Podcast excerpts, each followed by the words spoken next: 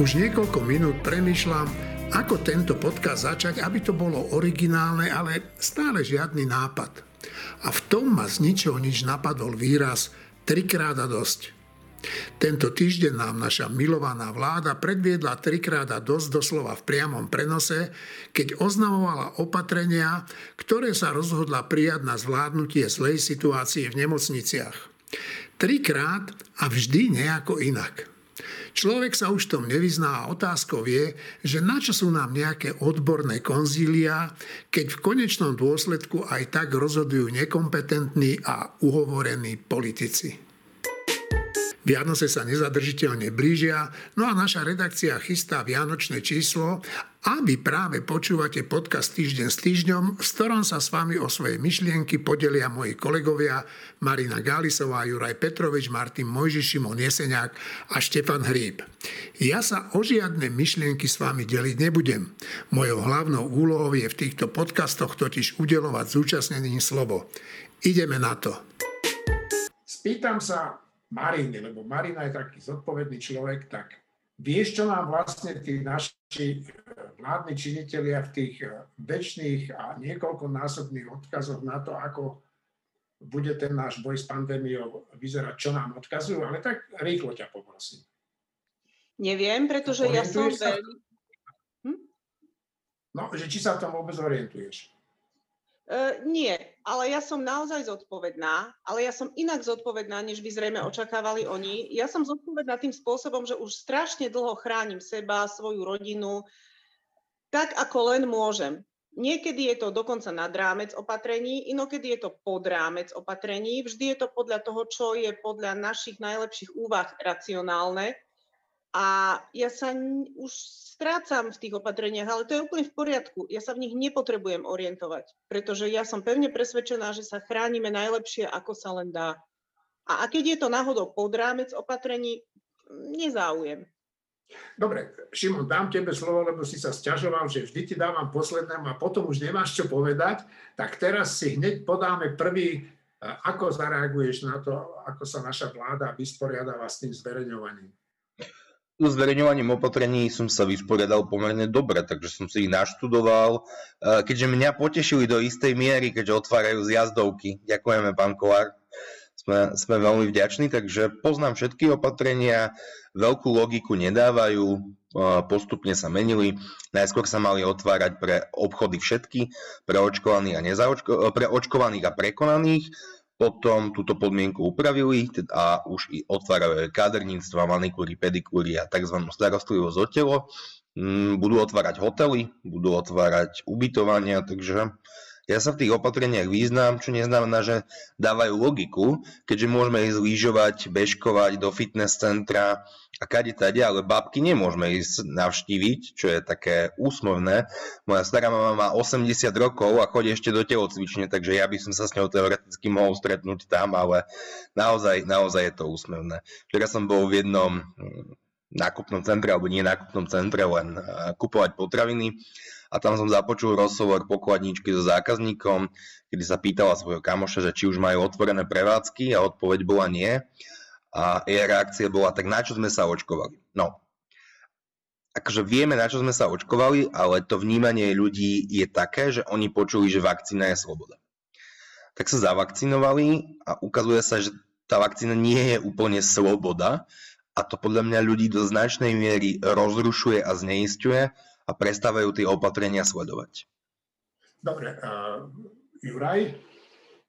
No ja musím povedať, že som prestal pomaly sledovať to, že naozaj ako je to úplne, úplne presne. Pre mňa je dôležité, že môžem ísť na chalupu, to je to, čo sledujem, pretože to je taký vítaný únik v podstate z tohto chaosu, ktorý tu predvádza vláda a do určitej miery, ako potraviny si viem nákúpiť, zvyšok viem riešiť cez internet, takže či teraz môžem ísť ja do obchodu si kúpovať topánky, alebo či môžem ísť na kozmetiku, čo mi očividne nehrozí, tak to ma až tak veľmi netrápi, poviem otvorene. Uh, poviem úplne otvorene, som, som pevne rozhodnutý ignorovať zákaz stretávania s rodinou, pretože moja mama má tri dávky, my všetci máme tri dávky vakcíny, nosíme všade respirátory, chránime sa, tak ako hovorila Marina, proste maximálne ako len vieme. A mne proste nejaký pán minister Lengvarsky alebo nejaký pán pán eh, minister Matovič alebo pán premiér Heger nebude zakazovať stretávať sa s mojou 77-ročnou matkou na štedrý večer. Jednoducho, ako nech sa páči, keď sem chcú prísť robiť nejakú kontrolu, môžu prísť a pokus, úplne kľudne som odhodlaný aj zviesť boj so štátom v tomto smere, lebo si myslím, že to je úplne na hlavu postavené, lebo jednoducho nejaké bubliny nefungovali, tak to ešte sprísnime a ja mám z toho naozaj ten pocit, že tu sa zase raz operuje slepe črevo motorovou pílou. Proste, že tu, keď nevieme nastaviť tie opatrenia adresne, konkrétne a návyše ich ale že vôbec nevieme kontrolovať, čo je podľa mňa ten úplne že základný problém akýchkoľvek opatrení, tak, tak, ako, tak sa to proste zobere zase na široko, na hrubo a proste zakážeme rodinám sa stretávať a týmto vyriešime, čo je samozrejme úplná hlúposť, pretože tie rodiny sa aj tak stretnú, pretože vidia, že to aj tak nikto nekontroluje. Nikdy to nikto nekontroloval, naozaj okrem tej povestnej IKEA. Ja, ja nevidím. To je čistý chaos, námiestrenia boli jasné, pra, o, proste nejakým spôsobom trvalo rovnaké, ale sa sprísňovali alebo uvoľňovali podľa situácie, tak každý týždeň inak. V tom nemá šancu sa bežný občan vôbec vyznať. No, viem, že sa o tomto už častokrát bavíme a ani nehovoríme e, vždy niečo extra nové, ale e, to trošku nové čakám od Štefana. No, e, tak tie, tie opatrenia v zásade nie sú až také zložité. Keď to úplne zjednodušíme, tak je to tak, že teraz sa uvoľnili na to, aby si ľudia mohli pred Vianocami nakúpiť v zásade darčeky a potom sa zase tieto obchody zavrú, ale zase sa otvoria vleky a hotely, aby ľudia sa mohli lyžovať a e, boli zakázané návštevy rodinných príslušníkov v zmysle starých rodičov a tak, lebo to je naozaj e, nebezpečné, pokiaľ ľudia nie sú zaočkovaní. Ale keďže sa zdvihla vlna odporu voči tomu, tak teraz už je avizované, že to sa tiež zruší, že teda tie zákazy tam nebudú. Čiže asi to aj zbytočne komentujeme, keďže sa to zruší. E, mňa na tom nevyrušujú tie, tie opatrenia jednotlivé, lebo každé z nich jednotlivo sa dá nejako pochopiť a vysvetliť, že prečo to a prečo nie ono. E, mňa na tom vyrušuje to, že celé je to robené tak, že to nie je, že vláda, alebo teda konzilium odborníkov a vláda e, niečo určia, lebo tak to je, lebo sú o tom presvedčení, lebo sú na to fakty a potom presvedčia verejnosť alebo udajú tón že verejnosť takto to bude. Tu je to skôr naopak, že oni niečo urobia a potom verejnosť, keď má nejaký pocit, tak sa to zase zmení. Čiže ten tón udáva verejnosť v skutočnosti. Že verejnosť chce nakupovať darčeky, tak sa budú nakupovať darčeky. A to je akože nakupovať darčeky je z hľadiska epidémie plus, či minus, či je to neutrálne. To je jedno, táto otázka sa nekladie kladie sa otázka, že čo chce verejnosť. Tak sa budú nakupovať darčeky. Iná verejnosť, vrátane Borisa Kolára, chce, aby boli otvorené vleky, tak sa otvoria vleky a bude sa lyžovať. Je to v súvislosti s pandémiou plus alebo minus, to sa nerieši. Rieši sa, čo chce tá verejnosť takto je to aj s tými starými rodičmi, že najprv sa povedalo, že nie, ale verejnosť povedala, že to, to, to teda nie. No tak dobre, tak to zrušíme, môžete navštevovať svojich starých rodičov. Čiže mňa na tom vyrušuje nie to, že je to komplikované, že všetky štáty to majú komplikované, všetky vlády to majú komplikované. E, ten problém podľa mňa u nás je, že, že e, to je, to je vec toho populizmu, o ktorom tu viackrát hovoríme, alebo vôbec nastavenia vlády a vôbec politikov všeobecne, to sa týka aj opozície úplne rovnako, dokonca viac, že, že tu je úplná tyrania väčšiny, by som povedal, že, že to je jedno, čo to spôsobí z hľadiska pandémie. Dôležité je, aby sme nestrácali percentá a keď väčšina si myslí toto, tak to tak urobíme. A to je to najhoršie, čo sa mohlo stať, lebo tá pandémia si vyžaduje e, takú vládu a také líderstvo, ktoré práve že naopak tú väčšinu presvedčí, škaredo povedané, donúti k nejakým krokom. U nás je to naopak, väčšina donúti vládu k nejakým krokom a to je úplne, úplne zle. Ty si povedal, že e, vláda podlieha tej väčšine, však e, to je úplne zjavné. Martin, ty si tiež väčšina? Nie, ja nie som väčšina a väčšine väčšinou nerozumiem. E, k tomuto, že sa teraz bavíme, ja si myslím, že všetko, čo, takmer všetko, čo som ja chcel povedať, povedala Marína. Okrem toho súhlasím s tým, že vláda asi nemá čo rozprávať do toho, či sa najbližšia rodina môže stretať alebo nemôže stretať, ale ak to zruší, tak to je jedno. A jediná vec, ktorú by som chcel k tomu dodať, čo tu asi ešte nebola povedaná, je táto, že v skutočnosti ja si myslím, že vláda vôbec nemá čo rozhodovať o tom, čo sa má robiť počas pandémie, kedy má byť vyhlásený núdzový stav a tak.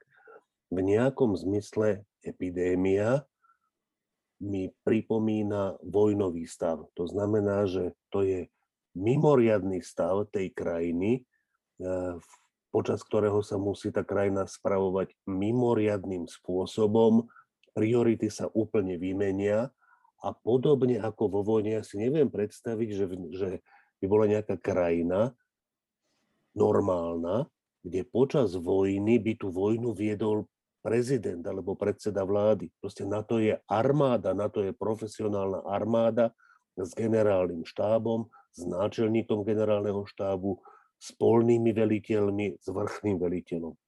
A počas vojny, vojenské operácie riadia títo ľudia, náčelník generálneho štábu a vrchný veliteľ vojsk, teraz nemyslím prezidenta, ale naozajstného eh, veliteľa v poli. A podobne krajiny podľa mňa majú mať odborníkov, ktorí sú schopní riadiť a sú na to pripravovaní celoživotne, že keď nastane výnimočná situácia typu epidémia, tak veľkú časť rozhodovania v tej krajine preberajú títo profesionáli a na základe ich rozhodnutí sa to riadi. Podobne ako v armáde, veľmi záleží od toho, či má krajina dobrú alebo zlú armádu a dobrých alebo zlých veliteľov. A predseda vlády e, môže meniť tých veliteľov. Ja som čítal Churchillové pamäti z druhej svetovej vojny, kde niekoľkokrát Británia vymenila vrchného veliteľa, ale keď bol vrchný veliteľ Alexander, tak bol vrchný veliteľ Alexander. Keď bol vrchný veliteľ Montgomery, tak bol Montgomery bodka, akože rozhodoval vrchný veliteľ. A to je tu niečo, čo, jak si, že, že tu tak vôbec nerozmýšľame, pričom my by sme podľa mňa vôbec nemali rozmýšľať inak. No tak to je, to je tiež Slovensko. Juraj, a neviem, či aj Marina chcela, ak áno, tak po Jurajovi máš Marina slovo.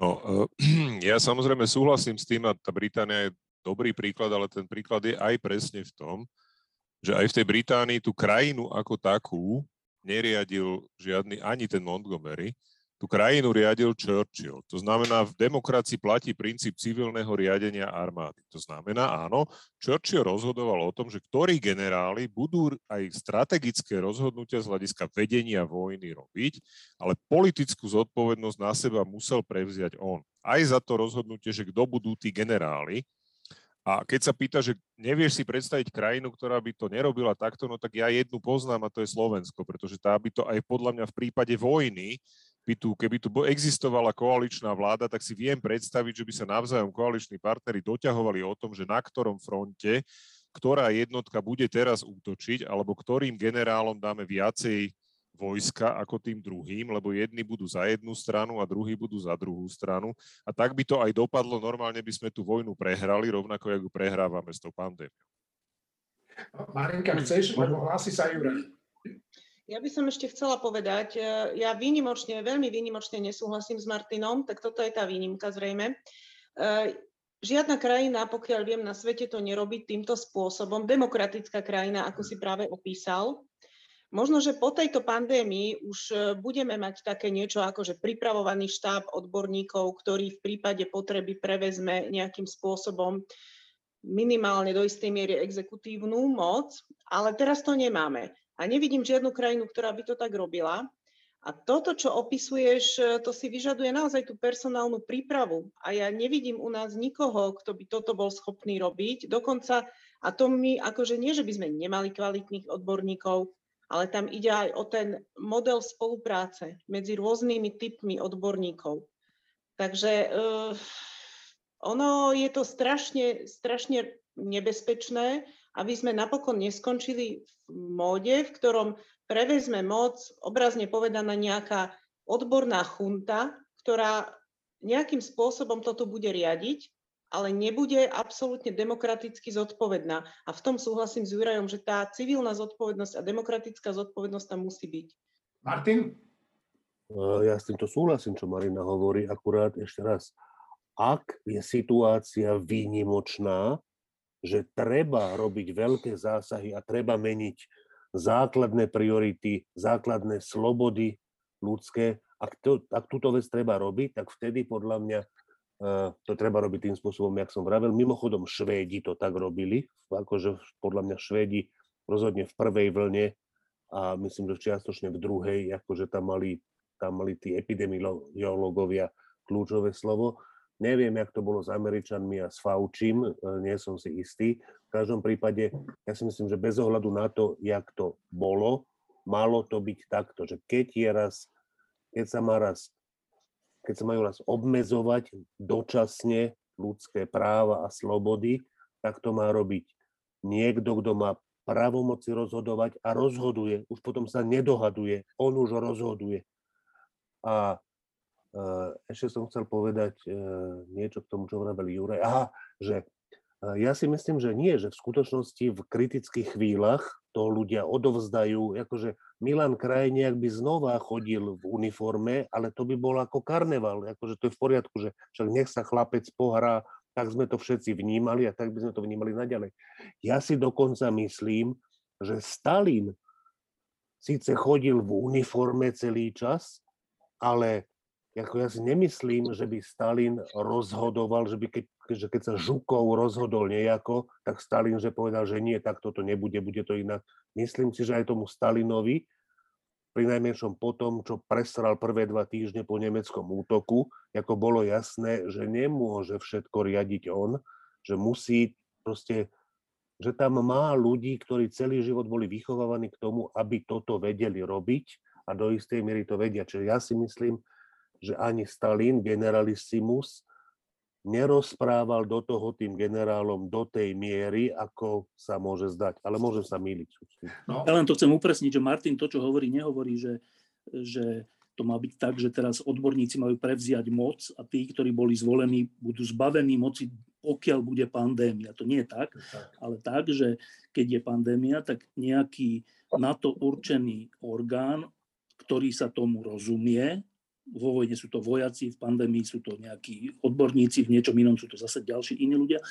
Tak ten je ten má autoritu a ten je potom rešpektovaný v rozhodnutia. Že to není tak, že potom ten, ten, ten orgán, ktorý má autoritu, niečo povie a politici si povedia, že to, toto z toho zoberieme a toto z toho nezoberieme. No. Čiže to není, že vláda odborníkov potom má nastať, alebo tyrania odborníkov, to má byť len tak. A mimochodom v Nemecku to presne tak funguje, že tam majú taký inštitút, ktorý sa myslím volá Kochov inštitút a potom majú nejakých akože rešpektované autority v tých oblastiach a to nie je tak, že oni niečo povedia a vláda povie, že ale to sú, to sú takí odborníci, ako my a my, my si povieme niečo iné. Tam to funguje normálne na tom, že kto má autoritu. To nie je autoritatívne, ale to je normálne, že rozumné, že keď e, niekto sa v niečom vyzná, tak je to rešpektované a vláda sa netvári, že vie o tom viac. No, to chcel Martin povedať, si myslím. No, e, e, skôr než dám slovo, Juraj, tak však tu to bolo úplne jasne vidieť, tak v jeden deň vystúpila vystúpilo konzílium, kde povedali, že čo by sa malo diať. V druhý deň večer e, politici prichádzali na koaličnú radu, kde sa mali rozhodnúť o tom, teda, že ako to bude, ako sa dohovoria. Každý mal inú predstavu. V tretí deň povedali, že sa nedohodli, štvrtý deň slávnostne vyhlásili, že sa dohodli a piatý deň to zmenili. No tak to, e, takto, keď to funguje, nie je to dobrá vec. Ešte, ešte jedna poznámka, som zabudol k tomu povedať, že ten problém je ale dvojnásobný u nás, že u nás ani to konzílium nemá tú autoritu. Čiže za, skutočnosti by nebolo dobré ani to, keby rozhodovalo naše konzílium, lebo naše konzílium, tak ako je zložené, nemá tú autoritu a je rovnako slabé a rovnako málo odvážne a rovnako poplatné náladám, ako je vláda. No Juraj, Juraj a potom, eh, potom, eh, potom Šimon. Takto. K tomu Stalinovi. Stalin, Martin, tam bohužiaľ ako z toho, čo ja viem, tak Stalin veľmi jasne zasahoval. On v prvom rade zasiahol tým, že vlastne vyvraždil kompletne generalitu ruskej armády pred vojnou a následne teda z dôvodu neschopnosti generálov, ktorých teda potom už musel menovať, tak zasahoval významným spôsobom aj do vojenských operácií. Ale to nie je až tak podstatné. K tomu Nemecku poviem asi toľko, že áno, Robert Koch inštitút mal hlavné slovo pri protipandemických opatreniach v Nemecku, ale boli to jednotlivé spolkové vlády, ktoré implementovali tieto odporúčania a je len prejavom politickej kultúry Nemecka, že tie vlády, že tie vlády ani vo sne nenapadlo spochybňovať to, že keď raz Robert Koch inštitút povie, že treba nosiť rúška, tak áno, nariadíme nosenie rúšok, keď treba nariadiť lockdown, nariadíme lockdown. Ďalší moment je, že tam sa tie opatrenia kontrolovali, že sa postihovalo ich nedodržiavanie, proste celá tá reťaz fungovala tak, ako má, no ale to sa bavíme o Nemecku, to je presne ten problém, že jednoducho, tak ako si povedal, u nás ani len to konzílium nemá dostatočnú, dostatočnú autoritu, to je zase podľa mňa problém aj pozostatku proste, e, alebo pozostatkov mentálnych e, z čias komunizmu, kedy proste oficiálne štátne orgány nemajú autoritu, pretože to je v podstate nepriateľ. A toto, bohužiaľ, aj 30 rokov po revolúcii ešte stále máme.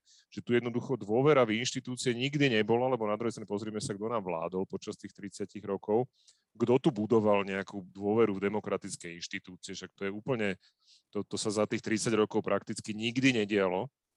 A posledná vec, ja si skutočne nemyslím, že kdokoľvek iný ako volení politici majú právo obmedzovať základné ľudské práva a slobody. Jednoducho toto je ich zodpovednosť a ich je výlučná právomoc a to nemôže robiť nikto iný, ani žiadny ale odborník. To, to nikto je jedno, ale je jedno, aká je situácia. No nie, Martin hovorí, že to by mali vlastne odborníci povedať, nie, že nie, ako to, to urobiť. si nepočúval dobre. Ale tak som to nepočul správne, alebo som to nepochopil správne. Ale jednoducho problém je naozaj v tom, že tu sa nepočú, že vláda nerešpektuje odborníkov, verejnosť nerešpektuje odborníkov a potom samozrejme z toho taký chaos, aký ja, do toho ešte vstupujú som tie koaličné bitky, kde proste každý si niečo potrebuje presadiť, aby bol zapekné.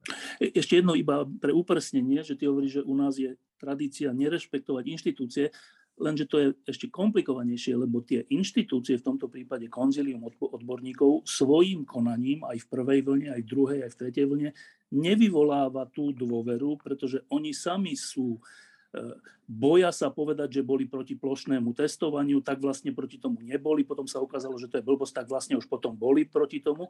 Čím pádom vlastnou vinou nemajú tú autoritu. To nie je, že nerešpektovanie inštitúcií ako takých. Nie, tie inštitúcie by boli rešpektované, ak by boli profesionálne a kompetentné. Šimon sa hlásil a potom Martin Prepač. Martin Prepač. Šimon. No, Treba ešte podotknúť jednu vec, ktorá sa stala tento týždeň a to je v súvislosti s ľudskými a občianskými právami a s niečím, čo sa volá ústava. Počas pandémie sme ostentatívne pošliepali ústavu a ostentatívne sme pošliepali ľudské práva tým, že sme štát uvrhol ľudí vracajúcich sa zo zahraničia do štátnej karantény, čo sa ukázalo ako protiústavné. A ja verím, že všetci, ktorí boli v tej karanténe, zažalujú tento štát a vysúdia čo najväčšie peniaze, lebo ani v pandémii sa niečo tak nelogické a tak proti ľudským právam nikdy nesmie diať. A u nás bolo mnoho dostatočne uletených návrhov a ja sa desím toho, že občas odozdávame príliš ochotne moc štátu nad našimi životmi. Martin? Ja vlastne chcem len doplniť Štefana, ktorý to už povedal, že to, čo som ja hovoril, je toto. Tu je demokraticky zvolená vláda, ktorá, nech je akákoľvek, v istých výnimočných situáciách, ako je vojna, živelná katastrofa, epidémia a tak ďalej, odovzdáva rozhodovaciu moc orgánu, ktorý už potom rozhoduje menej konsenzuálne a viac rozhoduje, že je to rozhodnutie šéfa tej veci. Proste v kritických situáciách treba obetovať jasnosti rozhodovania, e, že možno sa aj nenájde optimálne a najlepšie riešenie, ale sa nájde nejaké riešenie a podľa toho sa ide. Keď potrebujeme veslovať v mori niektorým smerom, aby sme došli k pevnine, tak v prvom rade je dôležité veslovať nejakým smerom. Až druhoradé je, že aby to bol ten najlepší smer. Najmä, ak to nemáme celkom ako zistiť. To znamená, a tá demokratická vláda nikdy sa nezbaví práva zobrať, zobrať tie právomoci tomu orgánu alebo tomu človeku na čele toho orgánu, alebo ho vymeniť. To znamená, že to naozaj nejakým spôsobom neznamená, že tá kritická situácia zmení tú demokratickú povahu tej krajiny na nedemokratickú. Ale v čase, keď treba jasné, rýchle rozhodovanie, a to je dôležitejšie než najlepšie možné riešenie, tak treba tie pravomoci niekomu dať. Bodka. Igorovi Matovičovi sa podarilo presadiť v parlamente zákon, ktorý by vraj mal pomôcť zvýšiť počty zaočkovaných penzistov. Nakoniec zaň zahlasovala nielen koalícia, ale aj časť uvedomelej opozície z okolia hlasu, za čo sa im minister financí tentoraz bez invektív a hrubých slov poďakoval. Uvidíme, či slúbených 300, respektíve 200 eur privedie do očkovacích miestností zástupy vakcíny chtivých seniorov. Mňa na takúto sumičku nikto lákať nemusel. Už dávno som zaočkovaný a myslím si, že presviečať niekoho, aby sa staral o svoje zdravie tým, že sa nechá uplatiť, je úplná hlúposť a je to vlastne nezodpovedné. Igorovi Matovičovi e, v prvom čítaní ten jeho zákon o finančnej podpore pre ľudí na 60 rokov, ktorí sa nechajú zaočkovať treťou dávkou alebo sa prihlásia na očkovanie, e, prešiel o jeden hlas. E, v tomto e, druhom a treťom čítaní to vlastne malo úplne šialený priebeh a podporilo ho viac ako 90 poslancov, mimochodom aj z opozície. Tak Marina, ako si to vysvetľuješ? Vysvetľujem si to tak, že mm, už som o tom niekde hovorila, Peter Pellegrini v poslednom čase ako keby do istej miery, ale nie úplne, si otvoril oči, minimálne zistil to, že ak bude ďalej zastávať e, také úplne nejasné až antivaxerské stanoviská, lebo on síce tvrdí, že nie je antivaxer, ale v konečnom dôsledku to, čo hovorí, to, čo robí, podporuje antivax postoj tak on, jemu možno dochádza, že tento antivax postoj nie, že je neľudský, nie, že je krutý, nie, že je škodlivý, ale je pre ňoho pragmaticky nevýhodný, pretože mu doslova ukrajuje z elektorátu, pretože kto najviac je postihnutý pandémiou a kto má najväčšiu šancu zomrieť, ak sa nezaočkuje, to sú seniory. A povedzme si rovno, e, obrovská časť seniorov volí práve smer a hlas netvrdím, že možno väčšina, ale no, možno by to aj bola väčšina. Štatistiky teraz nemám v hlave. A Peter Pellegrini si zrejme uvedomil, že je pre ňo výhodnejšie, ak zostane viacej seniorov nažive. No a ešte ak budú mať aj pocit, že mu majú za čo vďačiť. Takže v momente, keď má tú možnosť podporiť návrh, ktorý jednak zachová nažive viac jeho potenciálnych voličov a jednak vyvolá vďačnosť u týchto ľudí, tak sa k tomu jednoducho pridal. To je všetko. Šimon? Na makro toho hlasovania. Tento štát je v obrovskom deficite a my ten deficit prehlbujeme. Bude aj svet po pandémii a tie dlhy raz bude potrebné splatiť. My sa tvárime, že tu sú nejaké bezodné prostriedky, ktoré môžeme ako čokoľvek a na čokoľvek míňať. Nie. My sme pri dlhovej prste, e, brzde už sme už narazili. My musíme spomaliť svoje zadlžovanie. To je tiež taký oxymoron. My musíme zastaviť naše zadlžovanie a toto sú ďalšie vyhodené prostriedky z môjho pohľadu. A Igor Matovič zároveň hovorí, že nemôže zvýšiť platy zdravotníkov, teda lekárom a zdravotným sestram, lebo na to nemáme a ja s ním dokonca súhlasím. Ale ak nemáme na to, aby sme zdvihli platy podobne ako okolité krajiny zdravotníkov, tak logicky nemôžeme mať ani na 300 eur každý, každému dôchodcovi v akejkoľvek podobe. Jednoducho táto krajina si to nemôže finančne dovoliť. Juraj. A Števo sa hlási, tak Števo, no, dobre, poď Števo. E, ja mám v tomto opačný názor. E, myslím, že útvar hodnoty za peniaze e, vypočítal, že koľko by muselo sa ľudí z tých dôchodcov zaočkovať, aby tá investícia, jednorázová, to je rozdiel od platov, že toto je jednorazová vec. E, platy sú potom každý rok, čiže tieto oveľa viac zaťažia zvýšenie platov, ale že, že koľko by muselo e, ľudí sa zaočkovať a tým pádom koľko by sa muselo ušetriť na liečbe a všetkých tých veciach, aby vtedy ešte tých 500 eur sa oplatilo. Tak, e, čiže ja, ja nemám tú, tú, tú štúdiu hodnoty za peniaze, myslím, že to boli, eh, ale viem si predstaviť, že ak by sa veľa ľudí zaočkovalo kvôli tomu, že dostanú 300 eur, alebo 150 eur, alebo 200 eur, tak, tak sa tým môže v konečnom dôsledku ušetriť. Samozrejme to závisí od toho, že či tých ľudí bude dostatok eh, a či to urobia rýchlo a včasno. Ale samo o sebe nemyslím si, že, že to je tak, že existuje nejaká taká akože zákon, že nesmie sa na nič minúť peniaze ani v kritickej situácii, lebo sme v dlhu. Nesmie sa vtedy, ak je to nezmyselné, ak to iba, pre, iba prehlbí dlh. Ale táto vec nemusí iba prehlbiť dlh. Ešte raz závisí to od toho, či sa tí ľudia dostatočne zaočkujú. Šimon, chcem reagovať.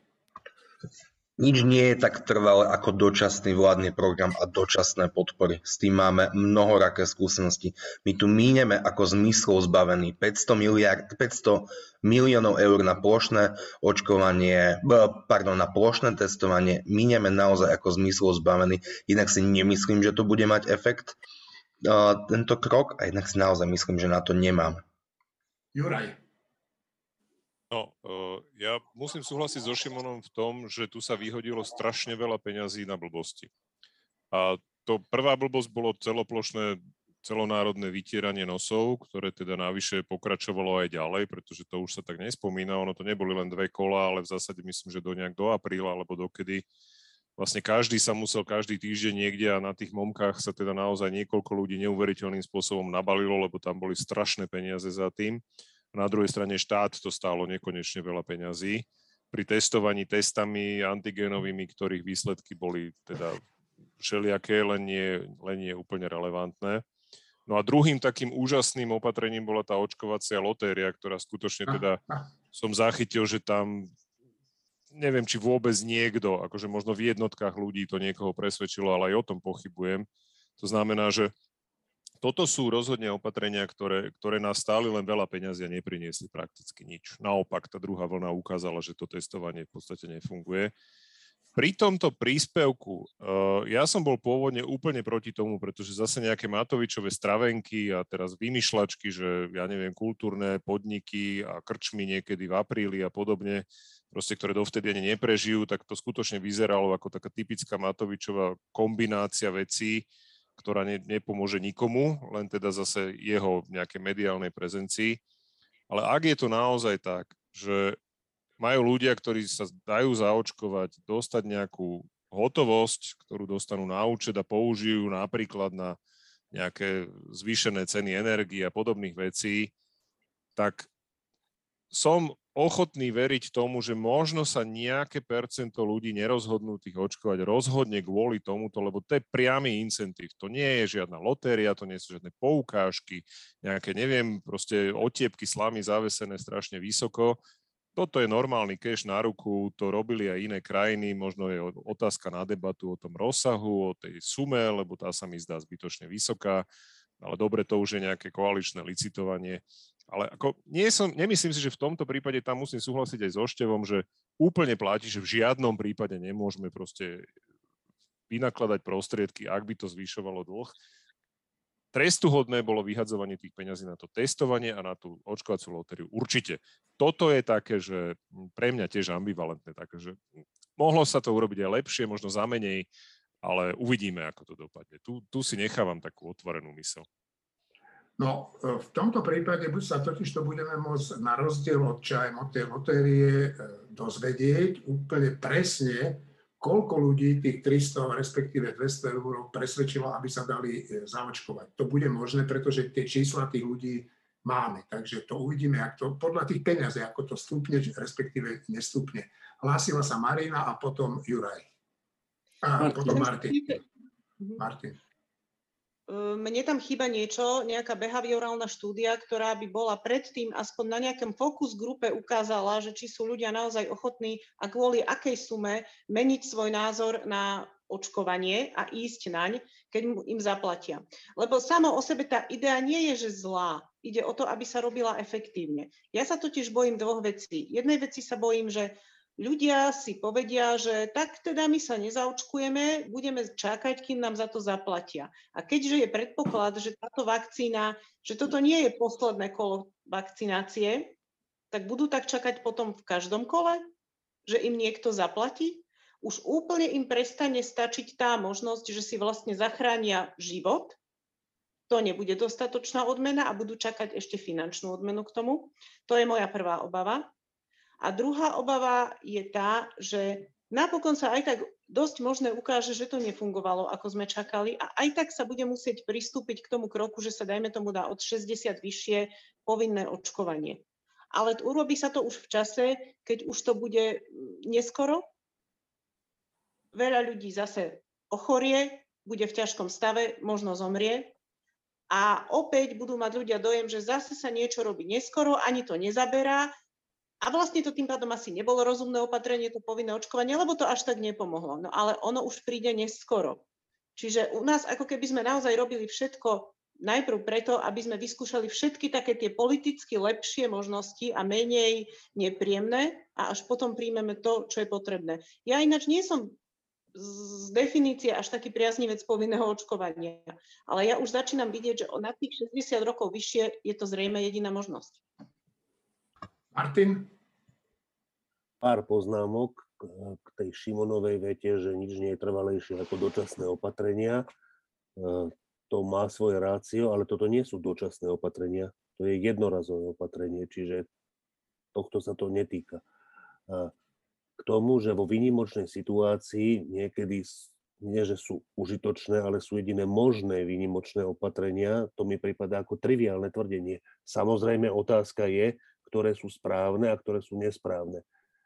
V tom by som súhlasil so Štefanom, okrem jednej veci, že to, jak vyčíslil ten Inštitút finančnej politiky alebo ten úrad hodnoty za peniaze, že koľko stojí jeden nezaočkovaný, nejakých 12 tisíc eur, to je podľa mňa, že také house numero, že tento jeden výsledok ukazuje o tom, že úrad hodnota za peniaze, že to teda nie je žiadna hodnota za tie peniaze, že to je, to je rovno na zrušenie, podľa mňa. Akože keď sú schopní dojsť k takémuto číslu, ktoré je...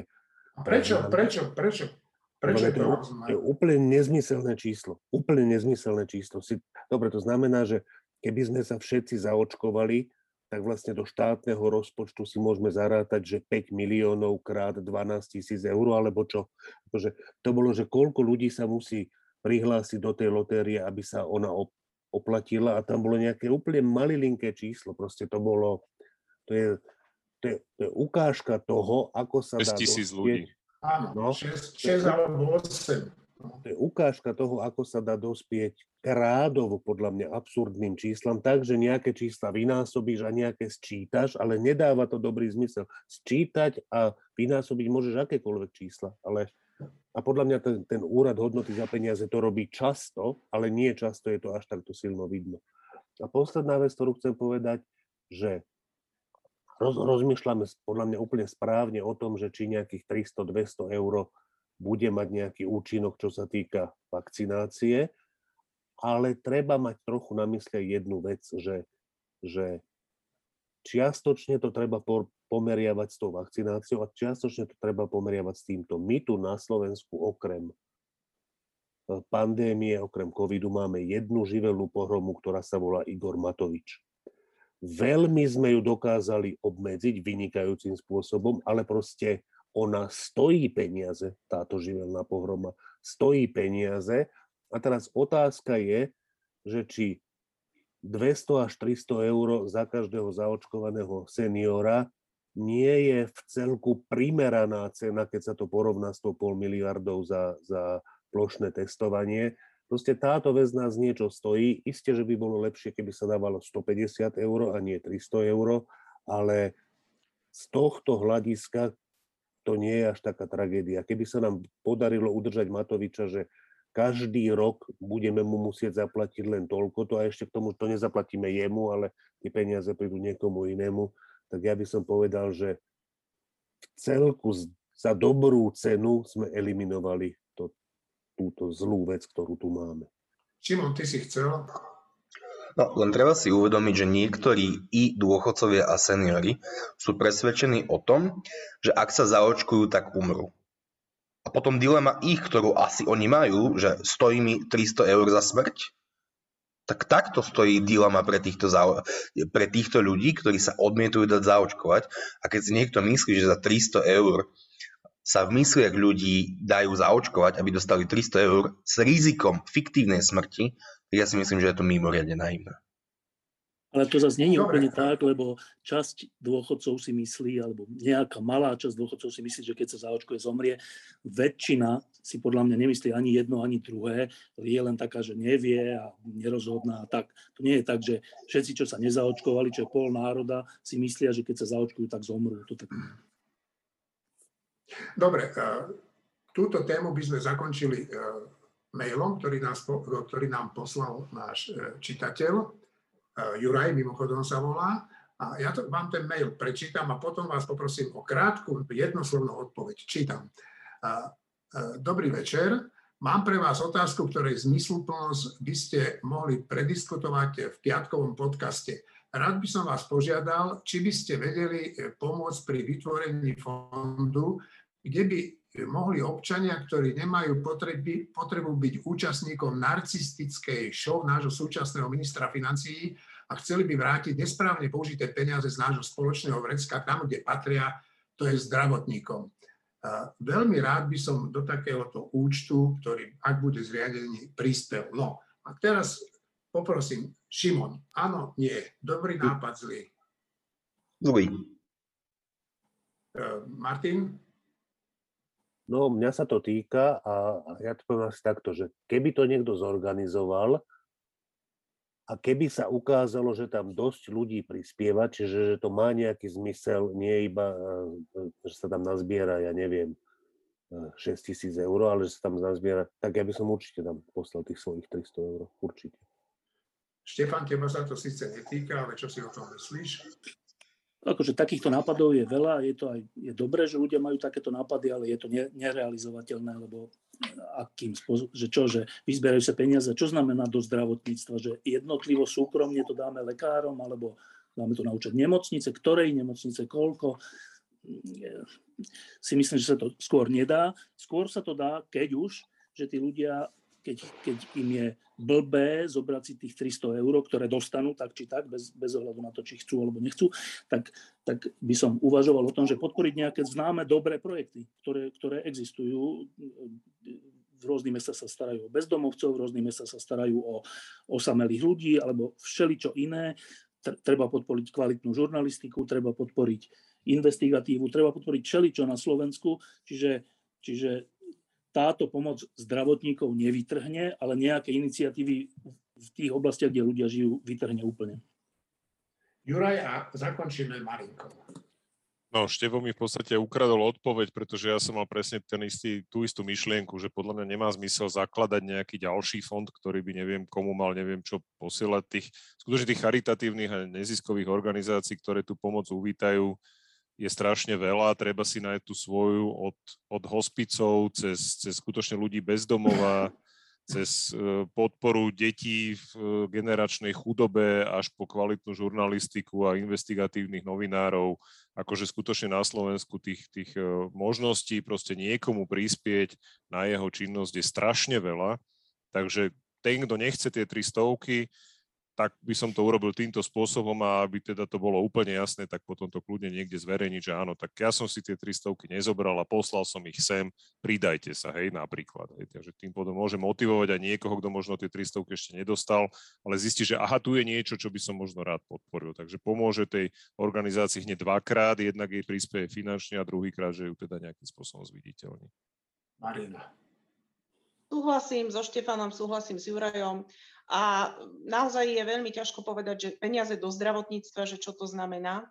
A ešte vo svetle aj toho, že pozor, nie všetci zdravotníci sa správajú v tejto pandémii príkladne. Niektorým naozaj akože treba tlieskať a treba sa im kláňať, ale sú aj takí, a to sú tiež zdravotníci, ktorí aktívne odrádzajú svojich pacientov od očkovania.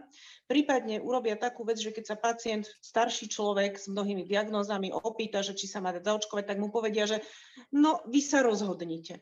No. Prechodia zodpovednosť na jeho plecia. A to je jedna z najhorších vecí, verte, čo môžete povedať nejakému seniorovi, ktorý má dosť z vlastného zdravia, zo situácie spoločenskej. Je neurotický, je vystrašený a keď mu toto niekto povie, a to sú prípady a prípady, o ktorých som počula, tak to je proste neľudské a neodborné. Už sa začínajú voči tomu ináč ohradzovať aj samotní zdravotníci, tí, ktorí sú odborne a morálne na výške. Napríklad primár Kulkovský teraz zverejnil veľmi, veľmi kritické slova na adresu kolegov. A to je dobre. Tak si myslím, že paušalizovať, že dajme do zdravotníctva, to nie. Martin a potom Šimon. Ja som rád z, z toho, čo bolo povedané, som si to neuvedomil v prvej chvíli. Naozaj je tam tento problém, že keď sa zriadí takýto fond, má to zmysel až vtedy, keď sa tam dostane pomerne veľa peňazí, ale otázka je potom dôveryhodnosti toho fondu a efektívnosti toho fondu. To znamená, že takto sa ľahko dajú získať peniaze nejakým podvodom. To nevr, nevravím vôbec, že, že ten písateľ toho mailu mal čo si také na mysli, tam by som si bol takmer istý, že nie, ale uh, že je to, čím úspešnejší ten projekt je, tým vážnejšia je otázka dôveryhodnosti toho projektu a keď je to nový projekt, tak je to pomerne ťažké. Stále by som rozmýšľal to, čo Štefan vravel, že dať to teda nie, nejakým existujúcim veciam, tak stále by som asi rozmýšľal, my sme dlho, dlhé roky akože dávali peniaze cez Dobrého aniela a to si myslím, že je dôveryhodná organizácia. Čiže týmto spôsobom to nejakým, niekam smerovať k do zdravotníctva, alebo, jak to je v prípade Dobrého aniela, že priamo tým pacientom, priamo tým ľuďom, ktorí sú Dobre, čiže, čiže tá moja prvá reakcia bola asi trochu neuvážená, ale keď ju lepšie uvážim, tak znova by som tým smerom chcel asi tie peniaze dávať, ale je asi správne, že niekam, čo už vieme dopredu, že to funguje. Že to poznáme tú vec. Šimon chcela. Ja len zareagujem na, na Marinu a toto bude aj historický okamih, keďže pochválim organizáciu, ktorú som v živote nepochválil. A vopred upozorňujem, že predseda tohto združenia je môj strýko, čiže som v rodinnom vzťahu. Ale dokonca Slovenská lekárska komora sa prebudila a odsudila správanie zdravotníkov, ktorí, ktorí demotivujú ľudí od, od očkovania. Takže to je len na margo toho, čo Marina hovorila, že sú i zdravotníci, ktorí odrádzajú, ktorí sú antivaxeri, čiže za toto má Slovenská lekárska komora môj plus. No, ja sa e, poďakujem nášmu poslucháčovi Jurajovi, že nám napísal mail a opakujem znovu, ak máte chuť e, napísať e, téma, tému, ktorá by vás zaujímala, tak píšte na mail kordazavináč týždeň.com, ale vidím, vidím, že ešte sa hlási Martin. Ja len, aby to, aby to nebolo zakončené niečím takým, že to vyzerá, ako že tí zdravotníci slovenskí ako celok nie sú v poriadku a nezaslúžia si viac, tak to podľa mňa by bol veľmi zlý pocit. Rozhodne ja sa k nemu nehlásim. Ja si myslím, že slovenskí zdravotníci, najmä sestry, najmä sestry, ale aj lekári, sú finančne poddimenzovaní trestuhodným spôsobom a že slovenské zdravotníctvo si v platoch zaslúži viac, a nie len v platoch, ale určite v platoch viac, než dostáva. No, ja som myslel, že táto téma bude rýchlo e, zo stola daná preč, ale vidím, že sa ešte hlási Juraj. Ja len veľmi krátko, aby sme nezahovorili to, čo bolo v podstate zmyslom tej otázky a tej odpovede, že skutočne, ak dostanete 300 eur a nechcete si ich nechať, nájdete si dobrú charitu, nájdete si dobré ozetko, môžete si ich vybrať viac, to je tá výhoda, že nemusíte to poslať na jedno miesto, podporte dobré projekty, podporte ľudí, ktorí robia strašne záslužnú prácu, robia ako dobrovoľníci a myslím si, že to môže prispieť aj k vášmu dobrému pocitu, že ste tie peniaze nejak použili dobre. Americký prezident dve hodiny vysvetľoval ruskému prezidentovi, že napadnúť Ukrajinu by veru nebol dobrý nápad. Prezident Biden vyjadril hlboké znepokojenie Spojených štátov amerických a ich európskych spojencov. Povedal, že USA so spojencami zareagujú v prípade vojenského stupňovania ekonomickými a inými opatreniami. Podľa agentúry Reuters americkí predstavitelia oznámili členom amerického kongresu, že existuje dohoda s Nemeckom, podľa ktorej by v prípade invázie na Ukrajinu Berlín zavrel plynovod Nord Stream 2. Verejnosť o detailoch tohoto rozhovoru veľa nevie. Uvidíme, či sa Putin umúdri, alebo to všetko bola len taká hra, v ktorej si Rusko testovalo, kam až môže zájsť. Uvidíme. Je zjavné, že dezinformáciám, nepravdám a hoaxom podlieha pomerne veľká časť verejnosti. Otázka je, čo s tým? Ministerka spravodlivosti Kolíková to chce riešiť zákonom, podľa ktorého by sa ľudia, ktorí šíria nepravdy, mohli dostať dokonca do väzenia. Šimon, podľa teba e, šírenie nepravd e, trestať e, zákonom a trestať aj väzením je dobrý nápad alebo zlý? Ja budem asi ojedinelý v tejto diskusii, ale ja som takmer za absolútnu slobodu slova. Uvedomujem si všetky rizika, ale zároveň sa desím toho, čo by mohla táto novela znamenať, ak sa k moci dostanú iní ľudia, ako túto novelu môžu ľubovoľne upravovať.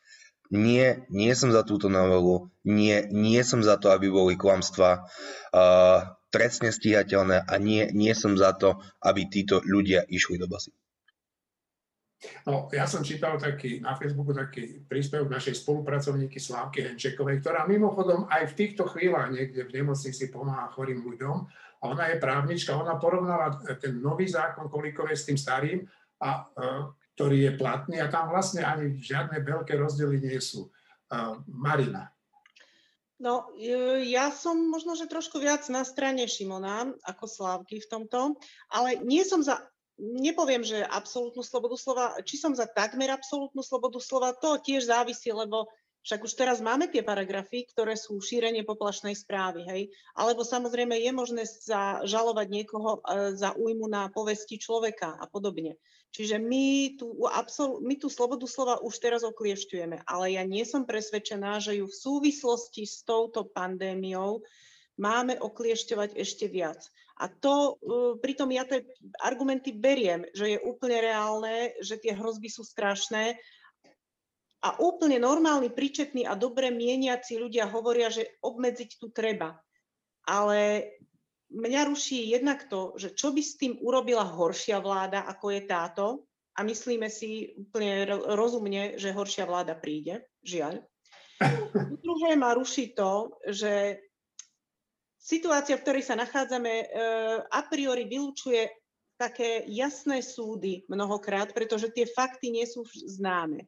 Fakty sa postupne odkrývajú, situácia sa vyvíja, učíme sa o tejto pandémii stále viacej pred rokom alebo pred dvomi sme o nej vedeli o mnoho menej.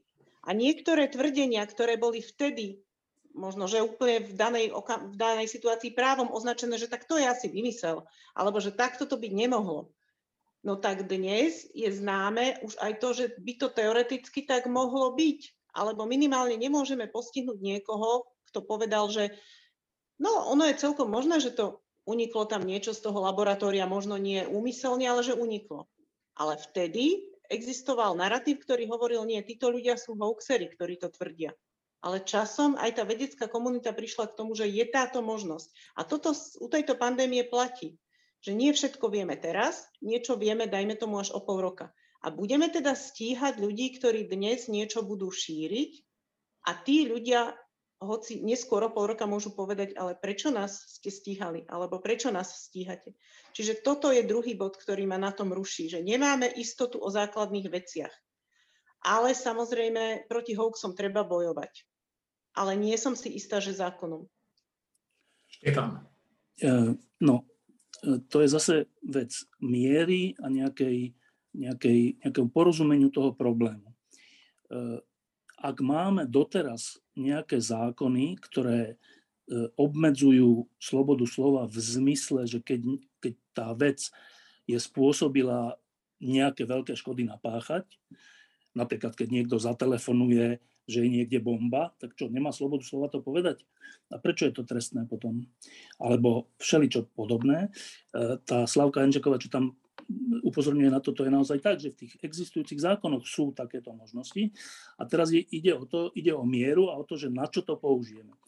Nemôžeme to použiť na hoaxy v zmysle, že že niečo není tak, len, len si to niekto vymyslel. A tak to ani není myslené. Však to je tak, ten jazyk právny je samozrejme škaredý, keď si to človek prečíta, tak je to také, že, že nezrozumiteľné úplne. Ale teda, čo sa tým myslí, je, že ak je nejaká informácia, ktorú človek zámerne rozšíri s tým, že vie, že je to nepravda a tá informácia spôsobí napríklad, že na Slovensku sa polovica ľudí nezaočkuje, lebo im hovorí tá informácia, že z vakcíny Pfizeru dostanú čip alebo zomrú, tak to je informácia, ktorá spôsobila veľké škody aj na životoch. A je teraz otázka, že čo s tým ideme robiť. Tak ak človeka, ktorý zatelefonuje do nemocnice alebo na súd, že je tam bomba, e, táto informácia spôsobí len to, že ten súd a tá nemocnica musia byť vypratané a potom znova upratané, tak to není až taká veľká škoda, ale je. Je to, je to, a je to drzosť strašná a je to proste neviem čo.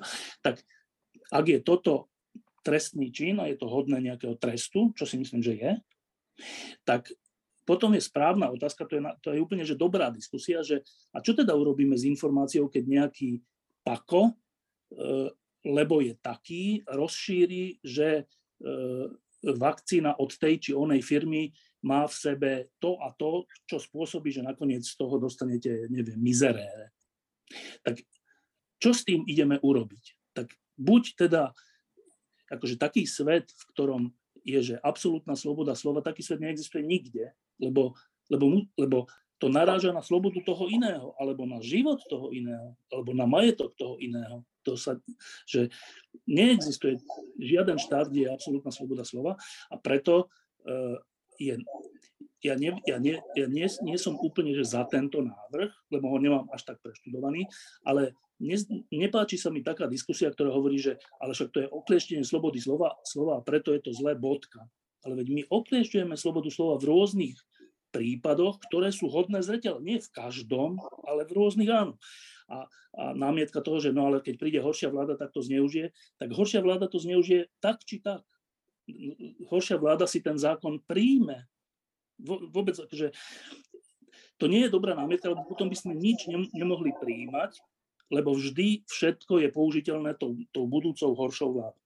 Čiže ja si myslím, že je to vec miery, že táto diskusia nie je dobre vedená. Je vedená tak, že Kolíková to je vlastne úplne že katastrofa, návrat v roku, pred rok 89, to je úplná blbosť.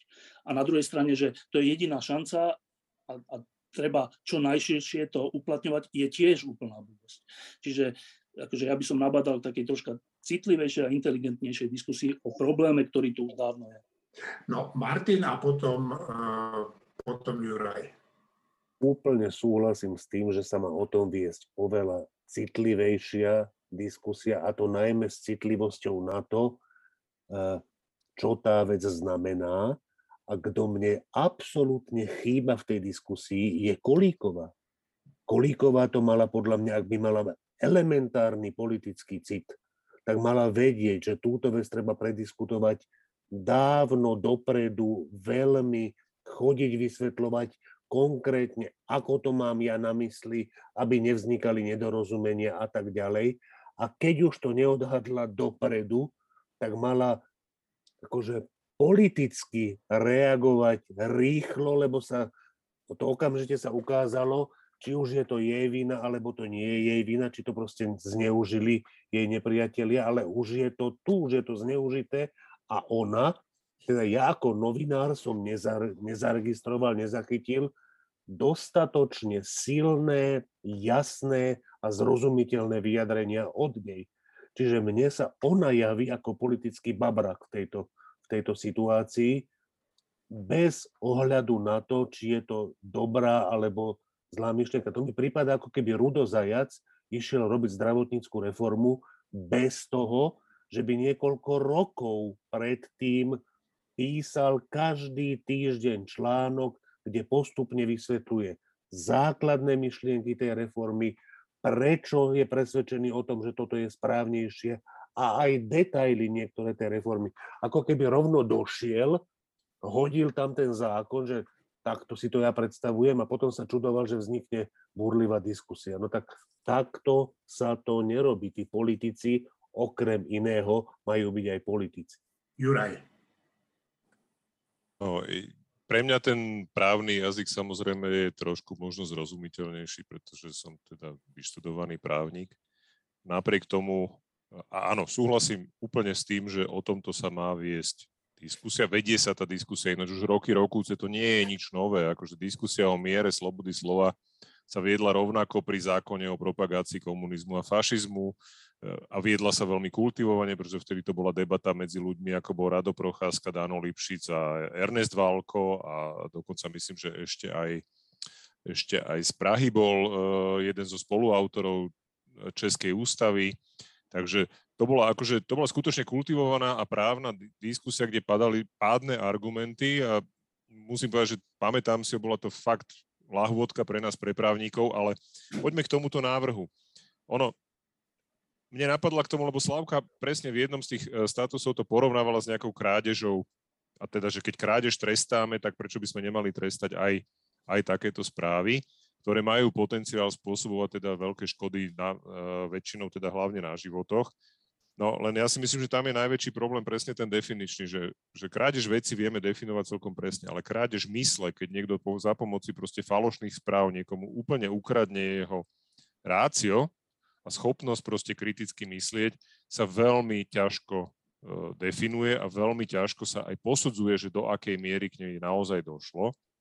Problém tam vidím samozrejme aj v tom, že dokazovať zámer je niekedy tiež veľmi zložité. Ono to vyzerá jednoducho, keď niekto niečo napíše na Facebook, tak to je zámer, ale on môže v dobrej viere to zdieľať, lebo on tomu uveril, niekde si to prečítal, on tomu uveril a napíše to na ten Facebook. On nemusí mať zámer spôsobiť smrť ľudí a, a spôsobiť proste nejaké zásadné. Naopak, on má pocit, že ide zachraňovať tých ľudí, ktorí kvôli tomu, že tá vakcína je takáto, tak umrú.